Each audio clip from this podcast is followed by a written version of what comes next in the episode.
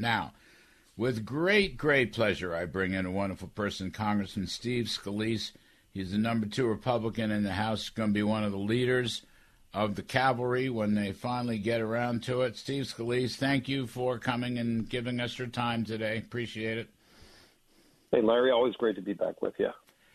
So, I want to know there's a couple things I want to talk to you about, sir. But I want to know if Trump's there handing out nuclear secrets to the Russians and the Chinese, how come they waited 19 months to go after it? Or, or they all met cordially in June. Trump basically gave them everything they wanted to. Then they didn't hear from him for two months. Or they got their search warrant on last Friday, a week ago Friday, but didn't come on Monday. I mean, if this was so urgent, if he's destroying and concealing classified top secret documents, if he's guilty of espionage, if he has nuclear secrets, how come they waited so long? Or, or is this just another effort, like impeachment four, uh, to stop him from running for president? What are you thinking about this, Steve Scalise? Well, Larry, I think you know the answer to that real good and well. If his last name wasn't Trump, surely if it was Clinton or Biden, uh, this none of this would have happened. And and it's not just this. And you know, this goes back to the day that he announced in 2016 and came down the elevators over at Trump Tower. They've been out to get him. The you know you saw the planning of the Steele dossier. You saw FISA warrants that were falsified. You've seen this over and over again uh, by some of the top brass uh, that have abused their power. And uh, he was complying. He even talked about some of the conversations they were having about some of the classified information and some other information where they they asked him to put some things behind lock and key, and he did it and uh, and yet they still do the raid when they knew he was out of town. Look, even Alan Dershowitz said this never should have happened this way, even if they had justification for it, because he was in New York uh, dealing with a whole a whole other rogue prosecutor, the Attorney General in New York, who ran on a platform not of carrying out justice, but of going after Donald Trump. That was her platform. She said she was going to use the agency to go after Trump because she hated him, and she's trying to do that, and, and she won't be successful like they haven't, but it just shows you this constant pattern of harassment. What did you think of Merrick Garland's uh, announcement the other day? Gets up there on his high horse, defends law enforcement. This is this is the guy, by the way, who didn't who who didn't chase the protesters away from Kavanaugh. Somebody tried to murder him. Didn't chase the protesters away from the other Supreme Court justices uh, uh, called called parents going to school board meetings uh, domestic terrorists. This is the same guy, and then of course he wouldn't take questions. I mean, what what was the reaction to that? Oh, we, we were livid. I mean, he didn't answer any of the questions behind why this unprecedented action was taken. But more than that, and you alluding to it, he started off saying that justice should be administered equally. And yet, look at all the examples where justice has not been administered equally you know, you go back to Hillary Clinton with the emails uh, destroying evidence and, and bragging about it. She's selling hats, uh, joking about it because the FBI said they won't go after her. Uh, then you look at uh, what, what's happened with so many of these other cases. Uh, the Supreme Court justices blatant violation of federal law to be trying to intimidate and bully a Supreme Court justice to change their view on an issue, and he just said it was okay, let it go. Uh, yet here you see a constant pattern of attacking not just Donald Trump, but his family uh, and his inner circle. And it's been going on for years. And, uh, you know, that, that's what hurts the trust people have in some of these agencies that we all respect and love. And we want to see them get back to that level that they used to be at. And it's people like Merrick Garland who are undermining that trust. You know, Steve Scalise, um, I have no doubt that the vast majority of rank and file FBI agents are good folks chasing down criminals, protecting the country.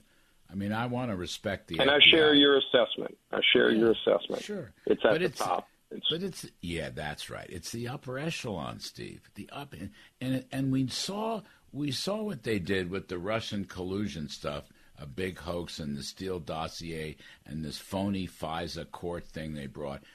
But here, it's like they, here they go again. Here they go again. No, it's over and over again. It's a constant pattern. And, you know, people want to feel that justice uh, is is blind. That justice is carried out based on facts. Uh, except I think most people recognize that if your name happens to end with the word Trump, mm-hmm. you're going to be treated differently, and they're going to go after you whether there are facts or not to see if they can find something. And that's not the way justice is supposed to work. Do you think they'll ever release the actual affidavits? The application for the search warrant contains affidavits that uh, presumably have probable cause for evidence of federal crimes, or at least that's the speculation. That's how these things. You think they'll ever release that? Do you think we'll ever know what the reasoning was behind this?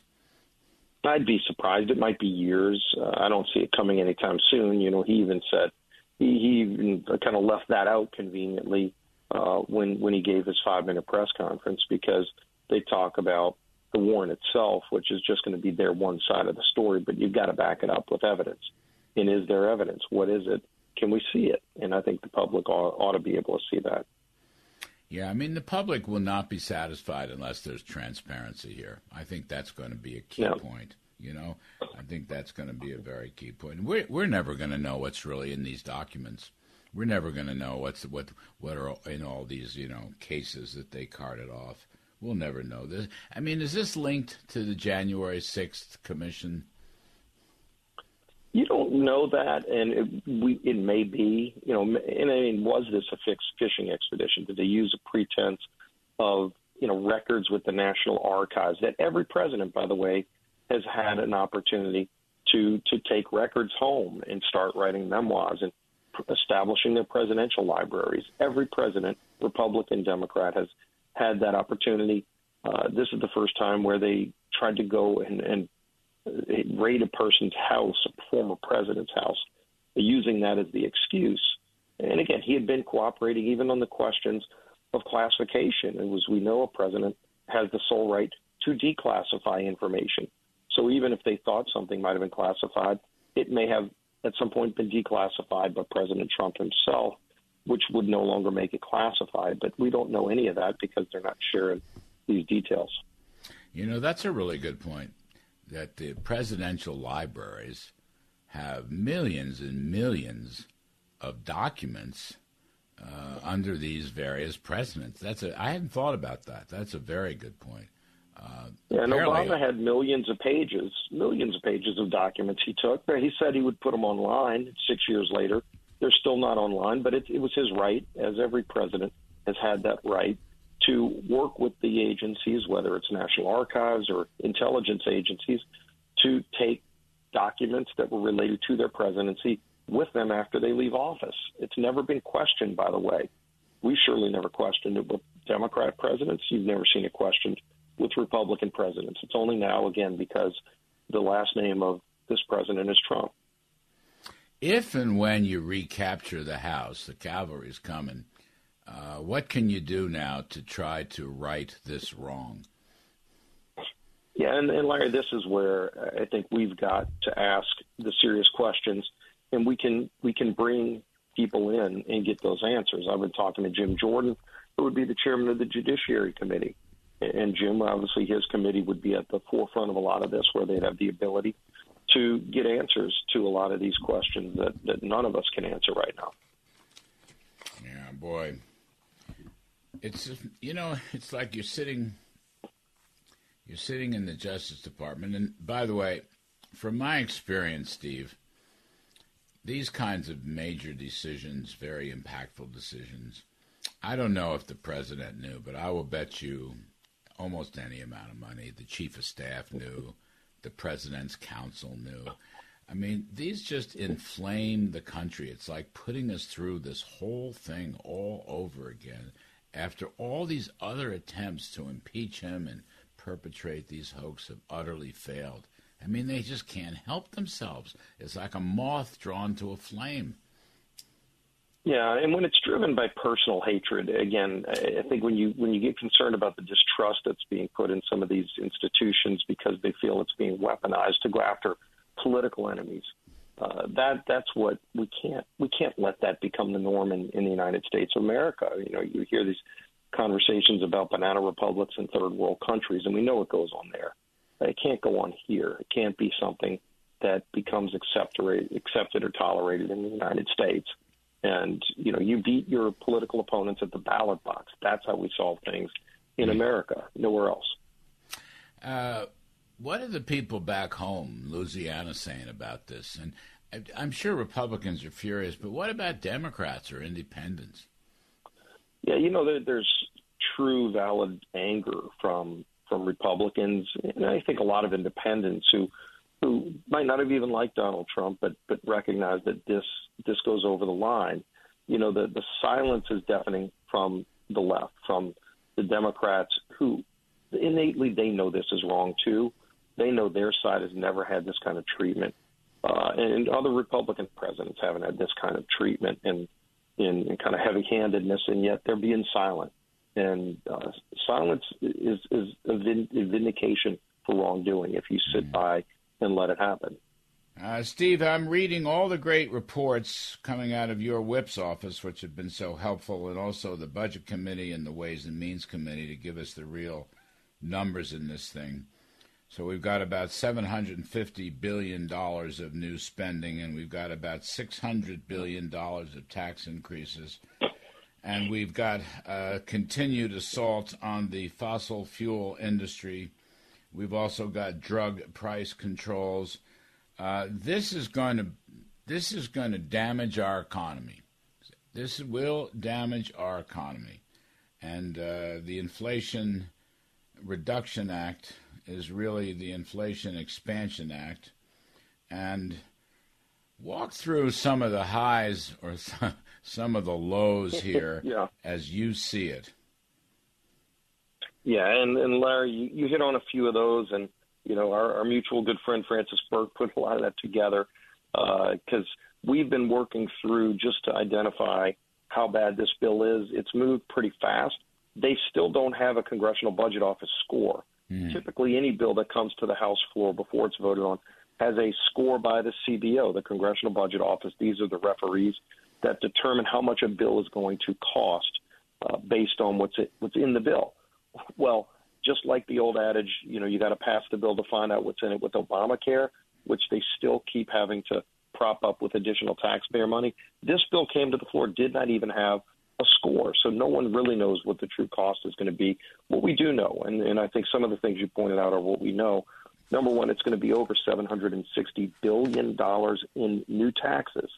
And it's going to end up probably being over a trillion dollars in new spending when you take out the budget gimmicks, because they included a whole lot of budget gimmicks, like, for example, Obamacare. They they cut Medicare spending, Larry, $250 billion.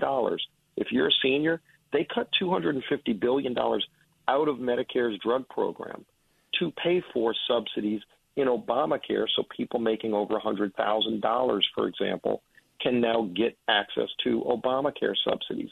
So that was one of the pieces of the bill, but they only paid for the spending for three years, even though the taxes are for 10 years. And we all know that it's a it's a 10 year program. So if you only are counting for three years of the spending, what happens when the other seven years of spending hit? it will not reduce the deficit. It's going to increase the deficit, but it's also going to increase inflation.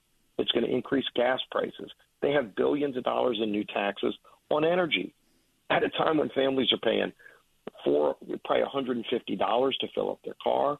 Uh, they're going to be paying more under this bill. Whatever your household electricity bills are, they're going to go up because they put a natural gas tax in this bill. Uh, and by the way, Biden's promise – that he won't raise taxes on people making less than four hundred thousand dollars a year. Remember that he made it over and over again. Completely broken in this bill by something we haven't talked about yet.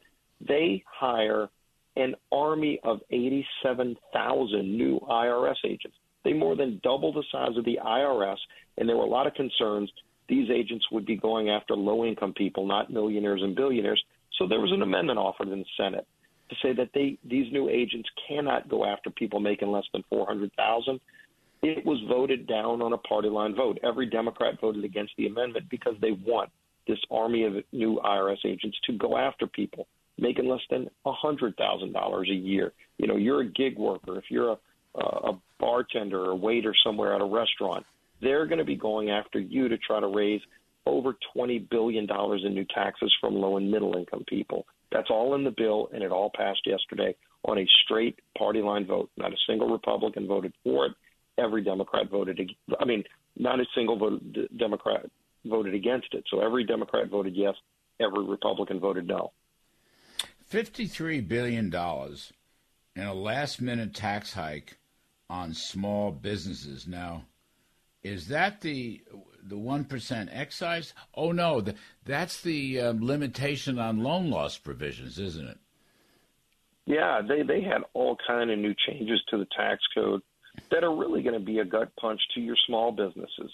So if you're a small business owner, uh, there's going to be billions in new taxes you're going to have to pay under this bill again at a time when inflation is through the roof, when every small business owner is struggling because it costs 20, 30 percent more to get your goods, even if you can get the co- the goods that you need to make your products. It's going to be making it harder to manufacture in America with the natural gas tax. So over and over again, everybody knows this is going to increase inflation. It's going to increase energy prices, and it's going to increase the deficit when you take out the budget gimmicks. There's about I did I didn't know this until um, I guess yesterday, maybe the day before, but the EPA is going to have some kind of government bank. Uh, I don't know what the capitalization is. I've seen estimates as high as $50 billion. I mean, this is like one gigantic slush fund for the EPA to go out and over regulate and stop greenhouse gases and all other fossil fuels. Government bank? Really? I thought that stuff had been rejected for years. Yeah, it had been rejected for years for good reason because it shouldn't happen. We, we go back to Solyndra. You know, remember the right. days of Solyndra under President Obama, where you had uh, this huge slush fund at the Department of Energy to just give out money for all this great green energy. And, and think about this because they talked about this yesterday over and over. You know, green energy, we're going to save the planet. Unicorns are going to be flying with pixie dust. And so they put hundreds of billions of dollars for green energy programs so you created all these Solyndra type slush funds. And anybody that doesn't remember Solyndra, go Google it. It was about $500 million of taxpayer money to prop up a solar company so that Joe Biden, who was then vice president, could go to the ribbon cutting, even though people in some of the agencies like Energy were saying this thing is going to be a bust. Sure enough, the company went bankrupt in six months, and the $500 million a year taxpayer money, all gone. Never got a dime of it back they're going to now have billions to hand out in these kind of slush funds. So I thought most folks recognize that the massive federal spending going all the way back to the $2 trillion bill uh, in March of 2021, and then the infrastructure bill, and now we have this bill. We also have the uh, CHIPS Plus bill, which is a bunch of corporate welfare. Mm-hmm. Semiconductors don't need it. That was about 280 billion. We're we're really talking about over a trillion dollars in new federal spending passed in recent weeks. I, I mean, I thought people understood that excessive federal spending was one of the primary causes of inflation. Now, what we've got is excessive, more excessive federal spending, which will cause more inflation. Yeah, Larry, and you wonder why Nancy Pelosi and, and her allies in the House are going to lose the majority in November. It's because of this. The, the country gets this. You know, you go back over a year ago after they did the first $1.9 trillion spending bill to pay people not to work when people were just starting to reopen after COVID. And people said, stop the madness, stop the spending. And it, instead, they keep doubling down on it. They did $1.2 trillion, calling it uh, an infrastructure bill where – maybe a third of the bill had to do with infrastructure, the other two thirds had to do with more government spending. You know, how many people are getting phone calls to their congressional offices saying, hey, go double the size of the IRS, not to, to work on backlogs of your tax returns, but to go after low and middle income people. And again, th- we just got a report yesterday morning that exposed that that's going to be at least $20 billion in new taxes for lower income people, not the millionaires and the billionaires that these new agents are going to be going after. Uh, you know, all of this stuff is what are what disgusting people about what's coming out of Washington right now and what Biden and Pelosi are doing to this country. New uh, new agents armed to the teeth. I mean, we saw the uh, online yeah. posting for new jobs. Uh, you got to have guns. You got to be prepared for violent situations. I mean, what is that all about? and nobody can explain any of this. This is just, you know, this is just their opportunity. They had a chance to go and spend more money before they they lose in November, and uh, and they did to a high level. And you know, Joe Manchin was one of the ones who helped write this bill. Anybody who thinks 760 billion dollars in new taxes is some moderate compromise, hmm. you know, please please go re- reevaluate your you know your own personal philosophy because that's as liberal as you can get. And again, with the anti-energy provisions, this is going to do more damage to the economy than we already are seeing. Steve Scalise, you're wonderful to spend time with us and walk through all this. I can't thank you enough. Good luck on the campaign trail. We'll talk soon.